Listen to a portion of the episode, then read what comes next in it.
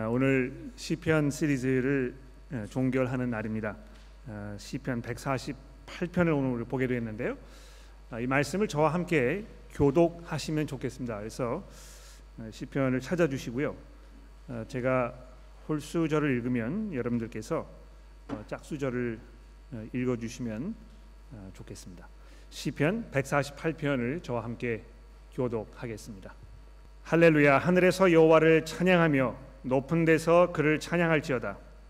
그의 모든 천사여 찬양하며 모든 군대여 그를 찬양할지어다.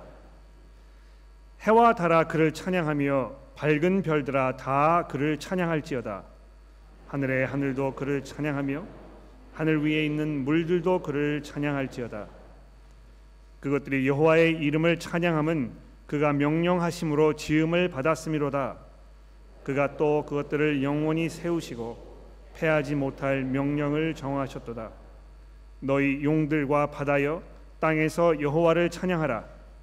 불과 우박과 눈과 안개와 그의 말씀을 따르는 광풍이여 산들과 모든 작은 산과 과수와 모든 백항목이며 짐승과 모든 가축과 기는 것과 나는 새며 세상의 왕들과 모든 백성들과 고관들과 땅의 모든 재판관들이며 총각과 처녀와 노인과 아이들아 여호와의 이름을 찬양할지어다. 그의 이름이 홀로 높으시며 그의 영광이 땅과 하늘에 뛰어나심이로다. 그가 그의 백성의 뿔을 높이셨으니 그는 모든 성도 곧 그를 가까이 하는 백성 이스라엘 자손의 찬양 받을 이시로다. 할렐루야. 아멘. 잠시 기도하고 우리 시작합시다. 어, 하나님 아버지 어, 지금까지 저희가 시편의 말씀을 살펴본 후에 어, 이제 오늘 이것을 우리가 정리하려고 합니다. 음, 하나님 저희가 이 시편의 말씀을 듣는 동안에 다시 한번 그 하나님의 높으심과 또 한없는 은혜와 사랑을 우리가 기억하게 하시고 주의 성령의 은혜 가운데 아, 정말 하나님을 찬양하며 우리가 믿음과 소망 가운데 우리의 삶을 살아가도록 이 시간 저희를 가르쳐 주시기를 예수 그리스도의 이름으로 간절히 기도합니다. 아멘. 어, 시편 오늘 우리가 함께 교독한 이 말씀이 여러분과 저에게 하나님을 찬양하라고 아, 수도 없이 반복해서 지금 말씀하고 있습니다. 아, 근데 아, 우리가 이렇게 에, 우리의 삶을 잠시 이렇게 돌아보면 내가 지금 처해 있는 상황과 또 나의 느낌과 감정과 뭐 이런 상태들을 이렇게 돌아보면 아, 하나님을 찬양하고 싶지 않은 또 찬양하기가 어려운 아, 이럴 때가 굉장히 많이 있다는 것입니다. 아, 몸이 피곤하다든가 어떤 그 조바심 때문에 염려 때문에 또 실망감 때문에 하나님을 찬양하기보다는 오히려 그 마음이 좀 이렇게 무겁고 또 어둡고 아, 기쁨이 별로 없는 아, 이런 상태에 우리가 있을 수 있다는 것이죠. 그러니까 이 찬양을 할 마음이나 어떤 겨를이 잘 생기지 않는 이런 상태에 계실지도 모르겠습니다. 그러니까 교회에 오면은 이제 우리가 이 찬송을 부르는 시간이 있는데 찬송 부르는 게 뭐 그렇게 많이 기다려지거나 또 즐겁지도 않고 어, 이것이 뭐그 어, 앞에서 이제 찬양 인도하시는 분들이 정말 열성을 가지고 준비를 잘 하셔서 아, 이렇게 우리 찬양을 인도하고 계시지만 거기에 이렇게 깊이 참여하기가 어려운 아, 그런 그 경험을 아마 아, 종종 하게 되지 않을까 아, 그렇게 생각을 합니다. 아, 우리 어린 자녀를 두신 부모님들께서는 어, 밤에 잠을 잘 못 주무시고 아, 정말 그온그 그 힘과 이 그 에너지를 다 몰아가지고 아이들을 다 데리고 이제 교회에 왔는데요. 교회에 오면 하, 이 졸음이 오는 그렇죠. 너무 피곤하기 때문에 또 일주일 동안 여러분들이 살면서 어, 많은 그런 고민과 염려 가운데 계셨기 때문에 이 하나님을 찬양하는 일이 예, 그렇게 쉽지 않을지 모르겠습니다. 아, 그런데 제가 설교를 준비하면서 아, 신약 성경에 이 하나님을 찬양하였던 아, 그런 그 어, 상황이 설명되는 것들을 몇 가지 제가 생각해 보았습니다. 아, 여러분 그 마태복음 26장에 보시면은요 예수님께서 제자들과 함께 아, 마가의 다락방에서 최후의 만찬을 드시고 겟세만의 동산으로 가시기 전에 아, 뭐를 했다고 하냐면 아, 시편을 찬송하였다 이렇게 26장 30절에 말씀하고 있습니다. 아, 도대체 그때 예수님과 제자들이 어떤 시편을 찬송했을까 굉장히 궁금하지 않습니까? 아 이걸 좀 이렇게 좀 적어줬으면 참 좋았을 텐데 아, 그러나 그렇게 하지 아니하고 그냥 어, 하나님 찬송하고 아, 이렇게 갔더라 이렇게 돼 있단 말이죠. 아마 이 마태의 이그 의도는 어, 어떤 특정한 한 가지 시편을 찬송했다기보다는 아마 여러 찬 시편을 찬송했기 때문에 아, 그렇게 하지 않았을까 제가 짐작해 봅니다.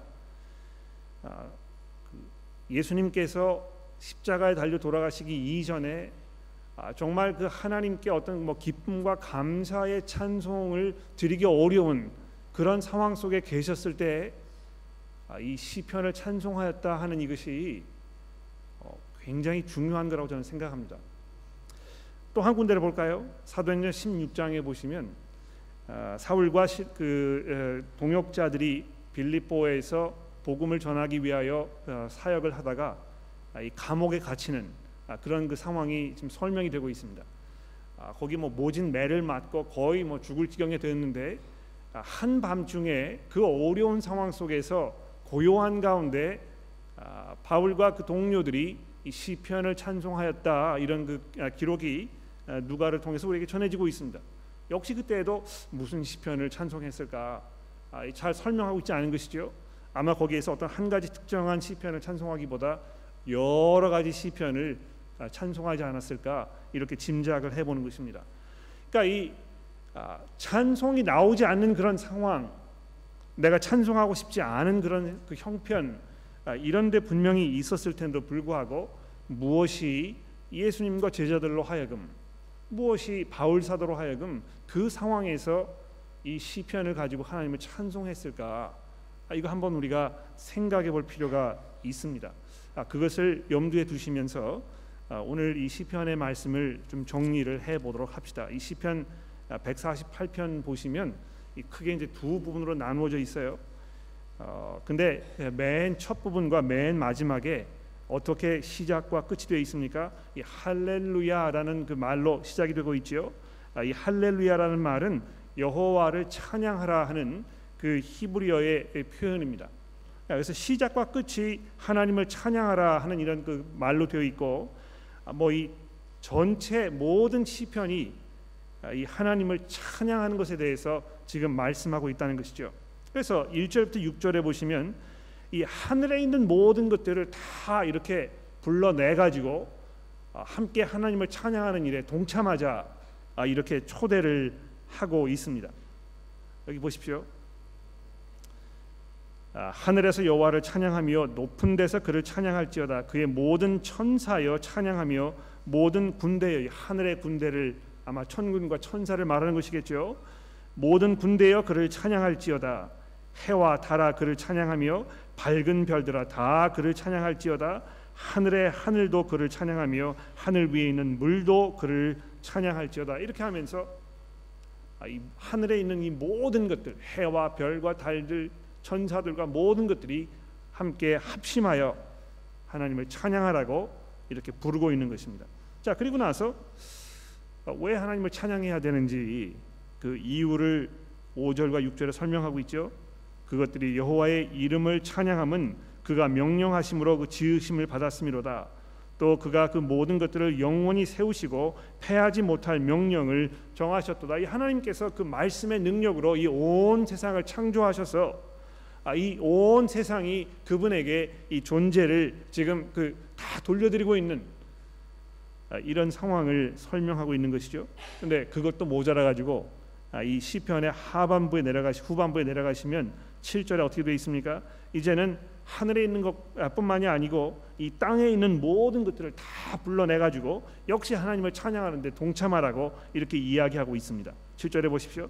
너희 용들과 바다여 땅에서 여호와를 찬양하라 불과 우박과 눈과 안개와 그의 말씀을 따르는 광풍이며 산들과 모든 작은 산과 괴, 아, 과수와 백향목이며 짐승과 아, 모든 가축과 기는 것과 나는 새며 세상의 왕들과 모든 백성들과 고관들과 땅의 모든 재판관들이며 총각과 처녀와 노인과 아이들아 다 여호와를 찬양하라고 이렇게 부르고 있습니다. 하늘과 땅에 있는 이 모든 것들이 하나님을 찬양하는 일에 동참하라고 부르고 있는 것입니다. 그러면서 13절과 14절에 왜 또 한 번 하나님을 찬양해야 되는지에 대해서 이유를 이렇게 설명합니다. 여호와의 이름을 찬양할지어다 그의 이름이 홀로 높이시며 그의 영광이 땅과 하늘과 위에 뛰어나심이로다 그가 그의 백성의 뿔을 높이셨으니 그는 모든 성도 곧 그를 가까이 하는 백성 이스라엘 자손의 찬양을 받을 이시로다. 자 여기 아, 아마 이 13절과 14절에 이 시편 전체의 어떤 그 중요한 내용이 이렇게 딱 압축이 돼 가지고 우리에게 이제 던져지고 있는 것 같아요. 이 시편이 이제 끝날 때가 됐기 때문에 아, 이 최종 결론을 지금 내리고 있는 것입니다. 예. 아, 시편의 모든 내용들이 결국 이 하나님께서 다스리고 계시는 이 온 우주의 주인이시고 통치자이신 그 하나님을 지금 우리에게 증거하고 있는데 여기 12절에 이 여호와의 이름 이 홀로 높임을 받으실 그 여호와의 이름 이것을 찬양하라고 그리고 나서 14절에 그 백성의 뿔을 높이셨다 이렇게 이야기하고 있습니다. 아, 여기 이제 그 어, 뿔을 높이셨다 하는 표현이 성경에 여러 번 등장하고 있거든요. 특히 시편에도 여러 번 등장하는데요. 이 등장하는 것을 쭉 살펴보게 되면 아, 뿔은 무엇입니까? 아, 여러분 그 황소라든지 아, 그 사슴이라든지 거기에 난 그 뿔을 생각해 보십시오. 이 힘의 상징입니다. 그렇죠? 아, 그래서 어, 굉장히 뭐 이그 어, 위험이 있고 또 어, 능력이 있는 힘이 있는 아, 이런 것을 상징하는 것인데 아, 성경에서 그 표현을 가지고 하나님께서 정하신 그 왕의 아, 그 권세와 그 능력과 아, 영광을 이렇게 표현한 그런 표현이었단 말입니다. 아, 그래서 하나님을 찬양해야 하는 이 최종적인 이유로 하나님께서 그의 백성들을 위하여 세워 놓으신 이 하나님의 그 왕 이분을 보면서 하나님을 찬양하라고 이렇게 시편이 지금 구성이 되어 있습니다. 그리고 나서 하나님을 찬양하라 결론이 내려지고 있는 것이죠. 자, 이것이 시편 148편의 이 기본적인 내용이고 또 구성입니다. 자, 근데 어, 시편이요. 어, 이제 그 마지막 부분에 왔는데요. 이 시편을 살펴보게 되면 146편부터 150편까지 거의 비슷한 내용으로 지금 구성이 되어 있습니다. 여러분 그 성경 가지고 계시니까 146편을 좀 보시겠습니까? 여기 보시게 되면 146편에 역시 마찬가지로 할렐루야 이렇게 시편이 시작이 되고 있고요. 또 맨 마지막 내려가 보시면 할렐루야로 끝나고 있습니다. 그렇죠? 또 147편 시편을 보십시오. 여기도 역시 할렐루야로 시작이 되고 있고 아, 147편 맨 마지막 부분에 역시 할렐루야로 끝나고 있습니다. 이렇게 해가지고 146편, 147편, 8편, 9편, 150편 이 마지막 시편 모든 것이 하나님을 찬양하라는 이런 내용으로 지금 구성이 되어 있는 것입니다. 어, 그것뿐만이 아니고 아, 다시 146편으로 돌아가 보십시오. 여기 보시면 이제 시편에서 해야 할 그 모든 그 내용을 다 이야기한 후에 146편에 할렐루야 이렇게 이야기하면서 내 영혼아 여호와를 찬양하라 나의 생전에 여호와를 찬양하며 나의 평생에 내 하나님을 찬송하리로다 이렇게 하면서 이 시편 기자의 어떤 그 개인적인 지금 이 고백을 하고 있습니다. 그렇죠? 그런데 146편부터 쭉 나아 가지고 150편까지 가면서 시편 기자뿐만이 아니고요. 하늘에 있는 것들과 땅에 있는 것들과 생명이 있는 것들과 뭐 이 생명이 없는 피조물들과 모든 것들이 점점 점점 이 찬송에 동참하는 그래서 이 150편 맨 마지막 절에 가 보십시오. 어떻게 되어 있습니까? 호흡이 있는 모든 것들아 다 여호와를 찬양하라 이렇게 지금 부르고 있는 것입니다. 그러니까 점점 점점 이 클라이맥스를 지금 치닫고 있는 것이죠. 그래서 이 150편에 오게 되면 이제는 뭐 주체할 수 없는 온 세상이 이 하나님을 찬양하는 일에 동참하는 이런 그 장엄한 아, 그런 모습으로 결론을 맺고 있는 것입니다. 도대체 시편 기자가 무슨 이유로 무엇이 그렇게 흥분되고 무엇이 그렇게 감격스러워서 아, 이렇게 많은 분량을 할애해 가지고 어, 이렇게 하나님을 찬양하고 얘기하고 있는 것일까요?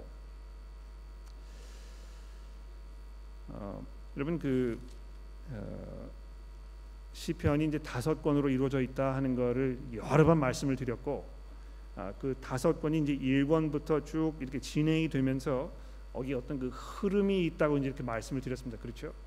아, 시편 1편부터 2편의 어떤 그 시편의 전체적인 내용 아, 하나님께 이 복을 받는 사람이 누구인지 누구입니까? 그 말씀을 주하러 묵상하는 자로다 이렇게 시작이 되고 있습니다.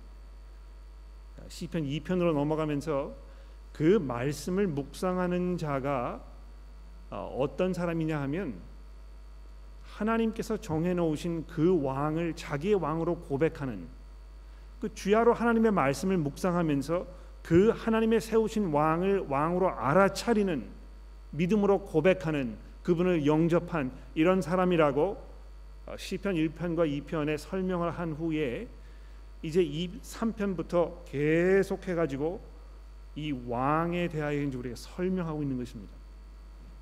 아, 다윗의 노래를 통해서 고난 받으시는 그 왕, 아, 그리고 어, 그의 백성들, 또 그 백성들이 어떻게 아, 이 자기들의 어떤 그 죄와 하나님을 향한 그 불신앙의 모습으로 인하여 하나님께로부터 멀어졌는지에 대해서 그리고 그런 것이 어떻게 이 성전이 무너지고 또 이 포로 생활을 하고 이렇게 해야 하는 그 절박한 상황으로 갔었는지에 대해서 거기에서 그 안타까움과 그 속상함과 이런 하나님을 향한 어떤 그 기도의 이런 시편이 3, 3권과 4권에 이렇게 담겨 있고요.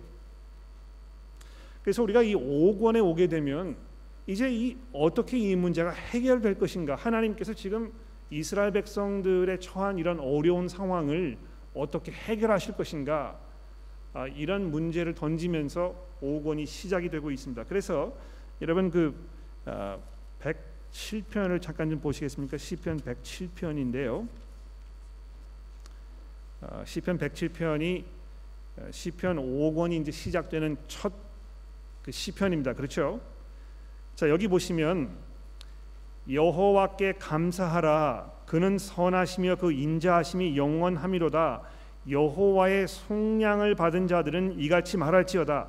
여호와께서 대적의 손에서 그들을 속량하사 동서남북 각 지방에서 모으셨도다. 이렇게 하면서 이제 아, 이 대반전이 일어나는 아, 이런 그 5장이 이제 시작이 되고 있는 것입니다. 그 재밌는 사실은요. 이 5권이 시작되기 바로 직전에 106장을 보시면 아, 어떻게 되어 있습니까? 이 106편 47절을 보시겠습니까? 여호와여 우리 하나님이여 우리를 구원하사 여러 나라로부터 모으시고 우리가 주의 거룩하신 이름을 감사하며 주의 영예를 찬양하게 하소서. 이게 지금 다 흩어져 있는 나라가 다 무너져 내려 버린 절망 가운데 있는 그래서 이 고통과 이 슬픔 속에서 하나님께 울부짖는 아, 이런 그 시편인 것입니다. 그런데 아, 그러한 이 울부짖음에 대한 답으로 107편에 이제 주께 속량받은 백성들이 하나님을 찬양하는 이 5권이 이제 시작이 되고 있다는 말이죠. 그러니까 어, 왜 시편 기자가 마지막 부분에서 이렇게 주체할 수 없는 기쁨과 감사함으로 하나님을 찬양하고 있느냐 하면 하나님께서 이들을 속량하셨기 때문에 하나님께서 이들을 구원하셨기 때문에 아, 정말 그 절망 가운데 있던 이들을 하나님의 그 약속대로 회복시키시고 다시 그 백성으로 삼으시고 이렇게 하셨기 때문에 이제 이 찬양 할 수밖에 없게 됐다는 것입니다. 아, 그리고요 아, 또한 가지 중요한 것들을 말씀드려 보겠습니다. 이 146편 우리가 지금 이제 보고 있는데 146편부터 150편까지 어, 예루살렘에 대한 아, 이그 설명이 여러 번 등장하는 것을 볼 수 있습니다. 보십시오. 이스라엘 백성들이 어, 하나님을 불순종하고 자기 멋대로 살다가 어떻게 되었습니까? 심판을 받아가지고 다 나라가 망해버리고 포로 생활을 하기 위해서 사방으로 끌려가지 않았습니까? 그렇죠? 아, 그때에 바벨론이 쳐 내려와 가지고요. 아, 이 예루살렘을 다 무너뜨려 버리고 거기에는 성전이 다 초토화가 되고 이렇게 이 절망적인 상황 속에 있었던 것입니다. 그런데 이스라엘 백성들이 아, 이, 이 부른 이 시편 146편 마지막까지 찬송해 보게 되면 하나님께서 이, 이 예루살렘을 회복하실 것이라는 예루살렘이 회복되어 있는 아, 이런 모습으로 지금 우리에게 설명이 되고 있습니다. 한번 제가 살펴보도록 하죠. 146편 10절 말씀을 보십시오. 시오나 여호와는 영원히 다스리고 내 하나님은 대대로 통치하시리로다. 여기 시온이라는 말 이제 그 예루살렘이라는 말이죠. 시오나 여호와는 영원히 다스리시고 내 하나님은 대대로 통치하실 것이다. 아 이 무너져 내려버린 이 시온이 다시 하나님의 이 통치하심으로 이제 재건되는 다시 세워진 아, 이런 모습으로 우리에게 설명이 되고 있습니다. 147편으로 넘어가 보십시오. 147편 2절에 보시면 여호와께서 예루살렘을 세우시며 이스라엘의 흩어진 자들을 모으시며 상심한 자들을 고치시며 그들의 상처를 싸매시는도다. 또 12절로 내려가 보십시오. 예루살렘아 여호와를 찬송할지어다 시온아 내 하나님을 찬양할지어다 그가 내 빗장문을 견고하게 하시고 내 가운데에 있는 너의 자녀들에게 복을 주셨으며 여기 보시면 어, 하나님께서 이 백성들을 속량하셔서 다시 약속의 땅으로 데리고 오셔가지고 그들이 살고 있던 이 예루살렘을 다시 재건하고 회복하고 여기에 이 하나님의 영광이 다시 돌아오고 아, 이런 그 상황이 지금 이 찬송의 제목이고 주제라는 것입니다. 또 149편으로 넘어가 보시겠습니까? 149편 1절과 2절입니다. 할렐루야 새 노래로 여호와께 노래하며 성도의 모임 가운데서 찬양할지어다 이스라엘은 자기를 지으신 이로 말미암아 즐거워하며 시온의 주민들은 그들의 왕으로 말미암아 즐거워할지어다. 그러니까 여기 149편에 이제 오시게 되면 속량받은 하나님의 백성들이 하나님의 도성인 이 예루살렘에 모여 가지고 그 예루살렘을 다스리는 이 하나님의 이 성하신 그 왕, 그 왕을 찬양하면서 즐거워하면서 함께 이 기쁘게 노래를 부르고 있는 이런 장면이 소개가 되고 있는 것입니다. 그리고 150편 마지막 편에 할렐루야 그의 성소에서 하나님을 찬양하며 그의 권능의 궁창에서 그를 찬양할지어다. 결국에는요. 회복된 하나님의 백성들이 하나님의 도성인 예루살렘에 와서 그와그 그 예루살렘의 주인이신 이 메시아의 다스림을 아, 아래서 그 예루살렘에 있어야 이 성전에 들어가서 이제 하나님을 찬송하는 온전한 회복이 이루어진 이런 상황을 지금 우리에게 말씀해 주면서 주체할 수 없는 기쁨과 감격으로 이 시편이 끝나고 있다는 것입니다. 어, 그런데 어, 아마 구약 성경을 이렇게 쭉 읽어 나가셔서 그 배경을 아시는 분들은 포로 생활이 끝나고 예루살렘으로 돌아온 사람들이 어, 예루살렘에 와가지고 예루살렘 그 성벽을 다시 짓고 거기 성전을 다시 재건축하고 이렇게 하면서 이 시편들을 불렀을 텐데요. 자기가 부르는 이 찬송과 지금 자기가 겪고 있는 이 상황 속에 분명한 그 괴리감이 있었다는 것입니다. 기억나십니까? 어, 포로 생활 끝나고 돌아온 백성들이 예루살렘에 와가지고요 얼마나 고생을 많이 했는지 모릅니다. 차라리 그 바벨론에 남아 있었으면 삶이 더 수월했을지도 몰라요. 예, 거기 뭐 물론 이제 노예로 살고 있었습니다만 그래도 먹을 것이 풍부했고 그 나라가 강성하였기 때문에 거기에 어떤 그 안전이 보장되어 있었고 이랬단 말이죠. 그런데 그거를 다 접어두고 다시 예루살렘으로 돌아온 이 하나님의 백성들이 거기에서 이 성전을 짓지 못하도록 막는 주변 사람들의 그 방해와 공작 속에서 얼마나 이 그 조롱을 받으면서 어려움 가운데 이 배고픔 가운데 고통과 고민 고난 속에 있었는지 모르는 것입니다.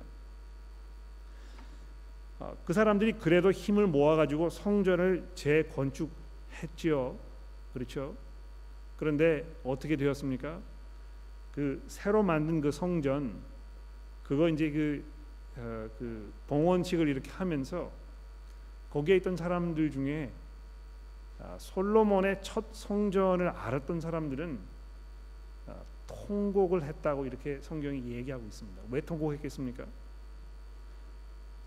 이 새 성전이 너무 보잘것없기 때문에 예, 솔로몬이 만들어 놨던 그 영광스러운 그 성전과 비교하면 아, 정말 초라하기 그지없는 이런 모습이었기 때문에 자기가 이 고백하고 있는 이 찬송의 내용과 실제로 눈앞에 펼쳐진 이 상황 속에 분명한 차이가 있었다는 것입니다.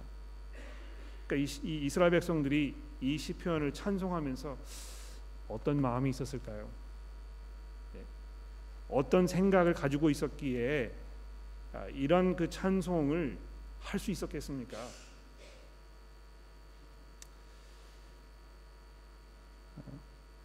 뭐 상투적인 어떤 그 결론이 될지 모르겠습니다만 그들은 이 시편을 찬송하면서 어, 하나님의 이러한 약속들이 성취될 것이라는 믿음 가운데 있었던 것입니다.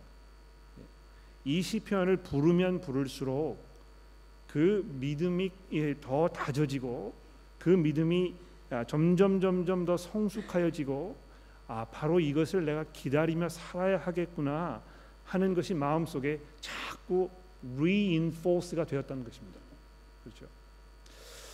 그래서 여러분 이제 그 시편 맨 첫 부분으로 돌아가게 되면 한번 같이 살펴볼까요? 시편 1편으로 돌아가 보십시오.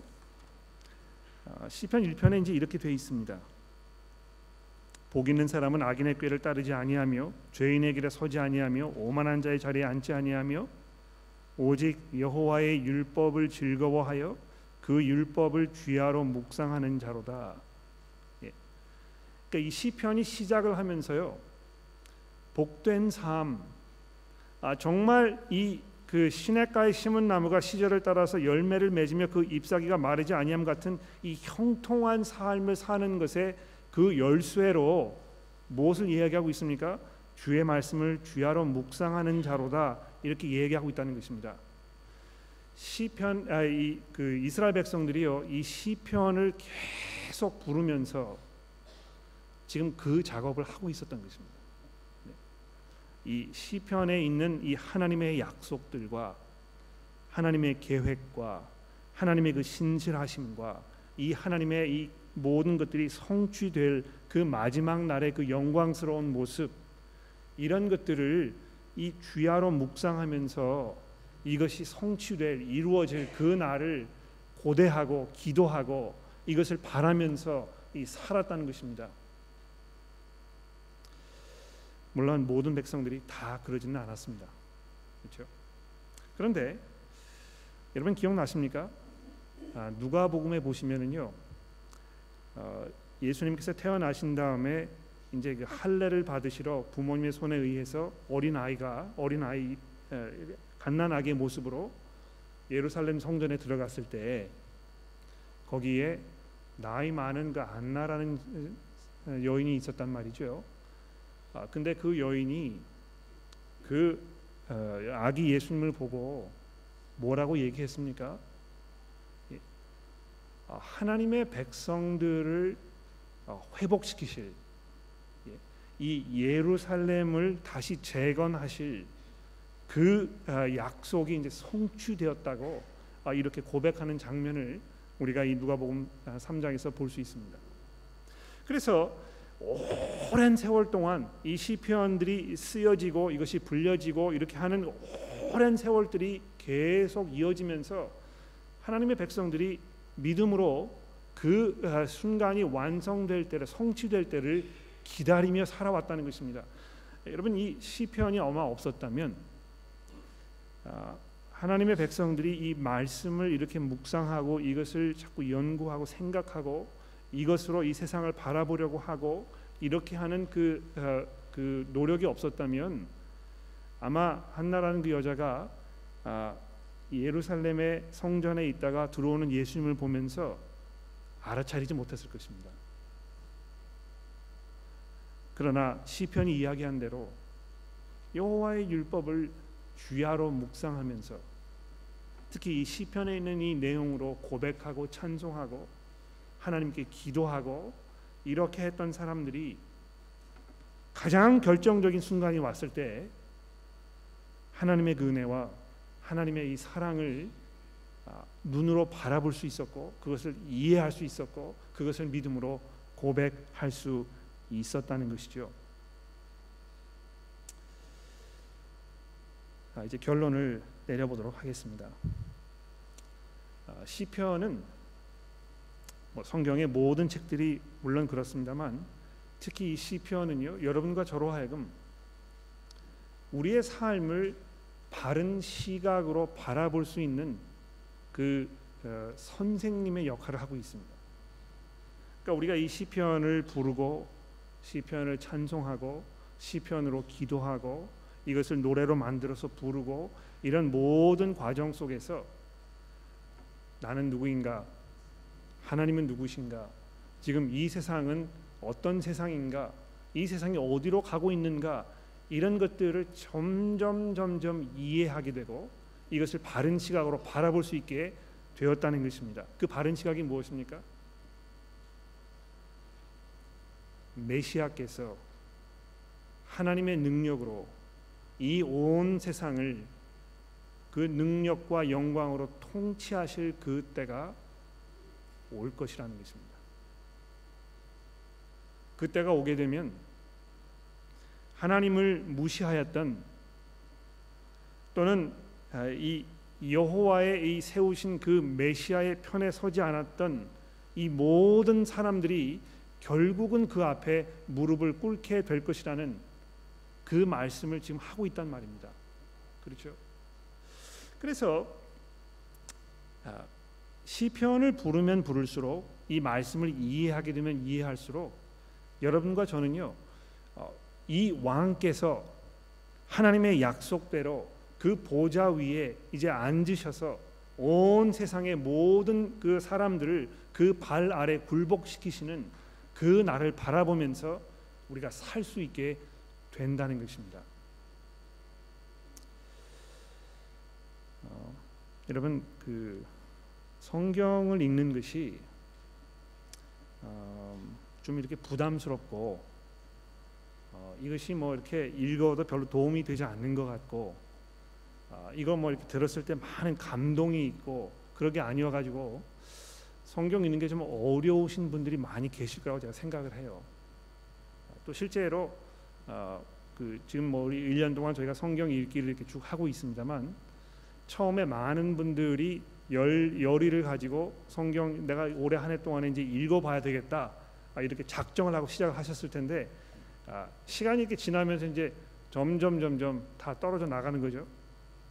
아, 왜 그렇습니까? 삶이 너무 바쁘거든요. 네. 살아가는 것에 너무 더 긴박하게 느껴지는 중요한 일들이 많거든요. 그런데 우리가 그렇게 하면 할수록 점점 점점 이 시각을 잃어가는 것입니다. 예, 관점을 잃어가는 것입니다. 그러니까 점점 점점 생각이 희미해지는 거예요. 예, 그러니까 이 세상을 어, 하나님의 관점으로 볼 수 있는 능력이 점점 점점 점점 떨어지는 것입니다. 뭐 그렇게 될 수밖에 없지 않겠습니까? 아, 여러분 생각해 보십시오. 아, 지금 내가 그 아, 시험을 치러야 될 텐데요. 그 시험 공부를 꾸준히 해가지고 이 시험 치를 그 내용을 잘 이해를 하고 있어야 이제 시험을 볼 수 있을 텐데 아, 뭐 시험이 너무 멀리 있기 때문에 또는 아, 너무 이 생활이 바쁘기 때문에 이 시험 공부를 잘 못하지 않습니까? 그러면 생각이 이제 점점 점점 희미해지는 거예요. 그러니까 이 시험 문제를 받아봐도 이것을 아, 제대로 이해하고 답을 할 수가 없습니다. 왜 그렇습니까? 준비가 잘 안 돼 있기 때문에 그런 것이죠. 그래서 어, 시험지를 딱 받아보면 우왕좌왕하고 이거 뭐 어떻게 답을 해야 될지 알 수가 없고 어, 엉뚱한 대답을 하고 이렇게 되는 경우가 많이 있다는 것입니다. 그런데 아, 이 시편이 우리에게 얘기하는 것은 무엇입니까? 그렇게 하지 말고 예.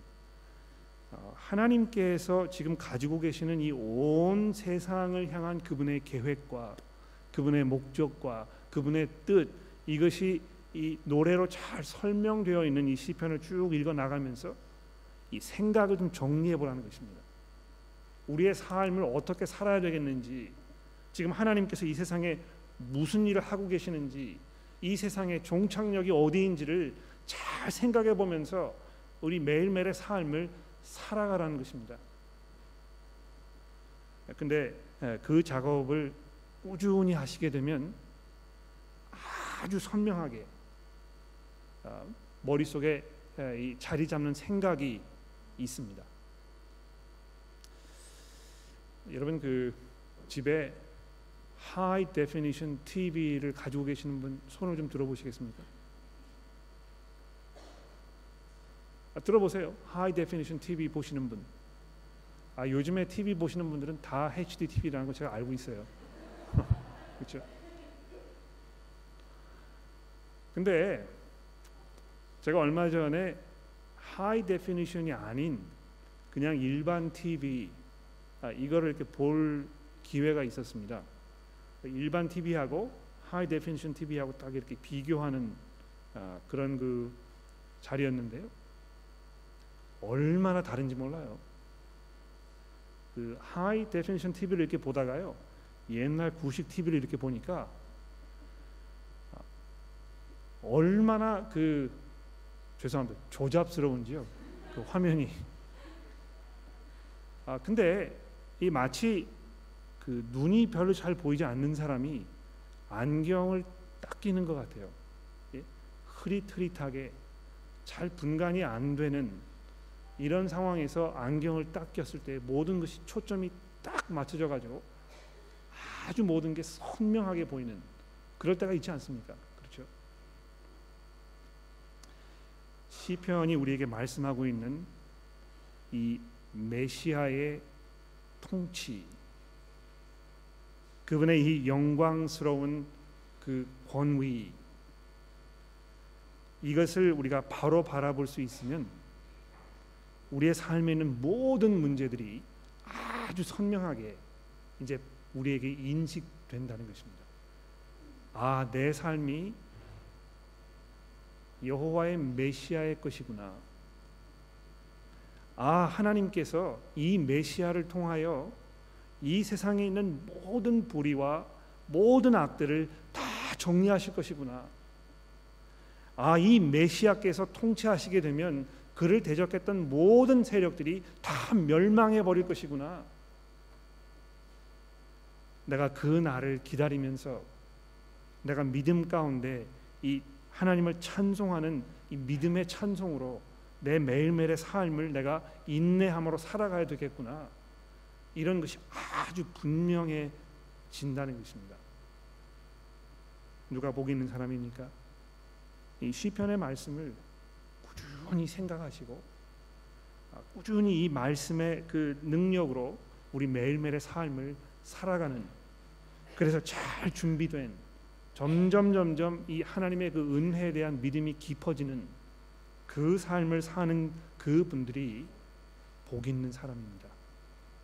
아, 그것이 별로 그렇게 아, 복되게 느껴지지 못하실지는 모르겠어요. 지금 내가 처해 있는 그런 상황이 너무 어렵기 때문에 내가 당장 해결해야 할 이 문제가 더 급하게 느껴지기 때문에 그러나 여러분 먼 안목을 가져보십시오. 우리의 삶이 종결되어서 어, 이 부활하신 예수 그리스도 그분의 앞에 나아갔을 때 정작 내게 무슨 일이 벌어질 것인가 이것을 생각하면 지금 이 시편의 말씀으로 우리의 삶을 이해하고 내 생각을 훈련시키고 하는 이 작업이 얼마나 중대하고 얼마나 중요한 것인지 아, 여러분 새삼스럽게 아마 느껴지지 않으실까 아, 이렇게 생각을 합니다. 기도하겠습니다.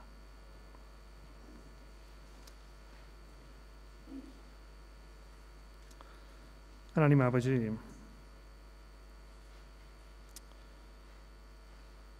예수 그리스도를 생각하라 이렇게 말씀하였던 히브리서 저자의 말씀을 오늘 아침에 잠시 생각해 봅니다. 온 세상의 주인이셨지만 저희를 구원하시기 위하여 이 땅에 오셨고 죽으셨지만 부활하셔서 이 온 세상의 심판관으로 어, 이제 온 세상에 공포되신 그 예수 그리스도를 우리가 이 시간 생각해 봅니다. 하나님의 저희가 저의 삶을 올바른 시각으로 올바른 관점으로 바라볼 수 있는 이해할 수 있는 견딜 수 있는 이런 관점을 갖기를 원합니다. 하나님 시편을 통하여 바로 그것이 하나님의 계획이고 목적임을 우리에게 알게 하셨으니 하나님의 저희가 게으르지 말고 어, 우리의 마음과 생각을 주의 말씀으로 어, 잘 가르치고 또 이것을 어, 조절해 가는 그 작업을 우리가 게으리하지 않도록 저희를 도와주옵소서. 하나님 옛 우리 믿음의 선조들이 이 시편의 말씀을 찬송으로 고백하면서 하나님의 그 나라가 완성되는 그 순간을 정말 고대하며 살았던 것처럼 하나님이 다시 오실 예수 그리스도를 기다리는 저희가 그분의 그 나라와 그분의 권세와 그분의 영광이 온전하게 이 세상에 드러나는 그 순간을 기다리게 하옵소서.